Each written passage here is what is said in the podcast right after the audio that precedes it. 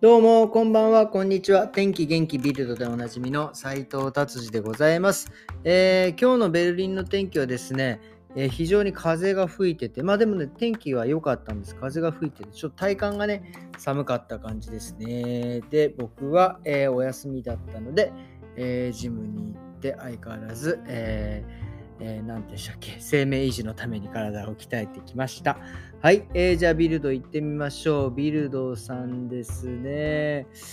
いやいやいや、えー、プーチンさんですね。なんか、えっ、ー、と、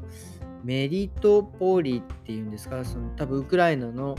えー、都市なんですけど、そこの市長さんをですね、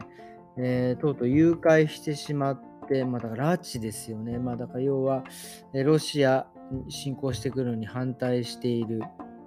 えー、市長さんをですね、拉致ったつう話ですね。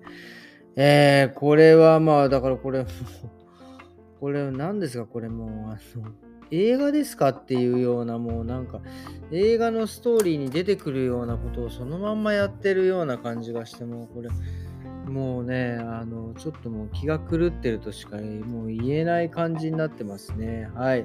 で、えっ、ー、と、あと、ウクライナですね。これ、あの、どこです？チェルノブイリ出てますね。チェルノブイリから、なんかもうちょっと放射能が漏れてんじゃねえか説が出てましてですね、この辺にの近くのドイツの州ですね、ザクセン州とかですね、えっ、ー、と、他の州、周りの近く、まあ、ベルリアギリ、まあでも風のね、方向ではちょっとわかんないですけど、えー、の辺のですね、えー、方たちにが、えっ、ー、と、要はその放射能を浴びた、あちょっともらった時に、なんかその要素っていうんですか、なんかその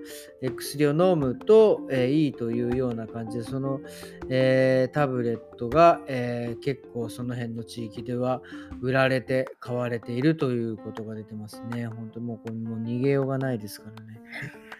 えーはい、じゃあ次はちょっと、えー、またこれはですね、すごいニュースですね。これはもう全然戦争とかコロナとかは関係ないんですけどですね、ジャックポットって言って、これ僕あのジャックポットってあんまり僕あのあんまり掛け事日本にいた時からもそうなんですけどあんまり掛け事ってしなくてなんか掛け事まあねもちろんそのえー、よくよく言われるのがもうね買わなきゃ当たらないって言うんですけどまあ買わなきゃ減らないしねっていう。まあ基本僕はあの、えー、基本ケチなのでそれはねちょっとあんまりあのしないですね。はい。でもねそのジャックポットって僕その仕組みがねいまいちちょっとよくわからないんですけどなんか当たらなければどんどんお金がこう当たるまでなんか溜まっていくんですかね。要はなんか前数字をいくつか書いてですね。で、それをが毎週毎週こうなんか今日はこの数字、今日はこの数字みたいな感じで出てですね。当たらない人がいると、その入った週、入ったお金がどんどん溜まってって、今ね、とうとう7200万ユーロ。これね、大体日本円で言うとね、90億ぐらいですね。で、これが多分当たった人にはポコンとくるんですよね。こういうのを聞くと、なんか現金ですよね。さっき買わなきゃね、あの減らないとか言ってたのに、ちょっと買っちゃおうかなって思っちゃうぐらいのね、感じですよね。92億。で、これはここにも書いてありますけど、えっ、ー、と、いわゆる税金は納めなくていいと。ただ、その、それで買った、例えば不動産だったりとか、投資、えー、株などの税金は、えー、払わなきゃいけないというようなと、まあ、それはそうでしょうね。っていうことですね。いやこれはすごい、ちょっとまあ、なんだろう、夢がある話なのかなっていう感じです。はい、えーと、そんな感じでですね、今日はね、ビルド、えー、終わりにしたいと思います。ちょっとね、ビルドがね、今日撮るの遅くなったのがですね、えー、今日ちょっとね、あのー、えー、久々にというか、任天堂 switch のですね、ルイージマンション、えー、なんだこれ3ですかね。これをね、ちょっと購入してですね、これがまためちゃくちゃ面白くてですね、えー、とにかく、あの、なんていうんですか、ルイージのが可愛いっていうね、うん本当この任天堂とこのマリオとルイージ、本当にこれもう永遠のあれですよね、アイドルじゃなくて、なんかもう本当にすごいですよね、すごいのを発明というか、えー、作品って出したなと思います。もうマリオの任天堂もね、本当ね、何ですか、もともとね、花札の会社だったのがファミコンから始まり、もうね、なんかスーパーファミコンだ、スイッチだ、Wii だって、本当すごいですよね。はい。っていうので、えー、今、まだこれからちょっと続きをやろうかなと思ってるんで、ラジオそろそろね、終わりにしたいなと思ってるんですけど、今日はですね、もう一個だけちょっと、えー、なんかね、やっぱり思い込みってすげえなっていう事件ということがありましてですね、えっ、ー、とね、まあ、まあ、簡単に言うと、こう、うんとね、僕の携帯電話にこう電話かかってきて、えっ、ー、と、えー、僕ね、その、そのかかってくる前に、えー、お医者さんの予約を取ってて、で、お医者さんの予約をね、オンラインで取っててですね、で、その日行けなくなったんで、キャンセルしようと思って、キャンセルしようと思ったのが、キャンセルするの忘れちゃったんですよね。で、キャンセルしないで忘れちゃったから、当日ですね、あ、多分お医者さんから電話がかかってきて、あの、今日来ないの来るのみたいな感じの、もうするの、そういう電話かかってきたと思って、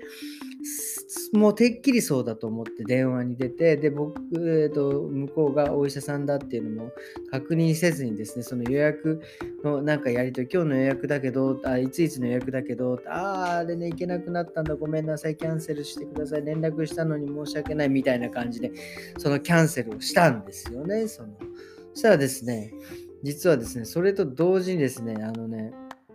なんでかわかんないけど、なんでそうなったかわかんない。うちの奥さんが、そのガスの予約、ガスの点検の予約を取ってくれてたんですよ。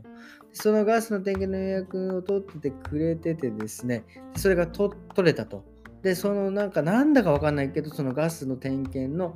人が僕の方に電話をかけたんです。で、僕が実はお医者さんだったと思った人がですね、実はガスの点検の人だったんです。ほんで、その人は多分予約の確認だったんでしょうね。で、それを僕は、え、ー、と、もう、もう、思いっきり勘違いして、ガスの点検の人に、あの、お医者さんの予約はもうキャンセルしてくださいってわけのわかんないこと多分ね、言っちゃって、でも向こうはね、キャンセルなんだと思って予約をキャンセルしたんです。で、それがですね、今日はガスの点検、朝のね、すごいです7時から、えー、来る予定でですね、朝待ってても来なかった。それで電話したらそういうことを僕がキャンセルしちゃっていたっていうのをね、やっちゃった思い込みっていうのはね、すごいなと思います。本当にもう、耳も目、耳にも入って、頭にも入ってこなくなっちゃうんですね、思い込みって。だから、目で見てってるものでも、あ、実はこうなんだっていうふうに思い込んでみるとですね、もう、もうその事実はもう見えなくなっちゃうっていうね、なんか、ことに気づいたので、なるだけ電話に出るときはニュートラルでいいよって、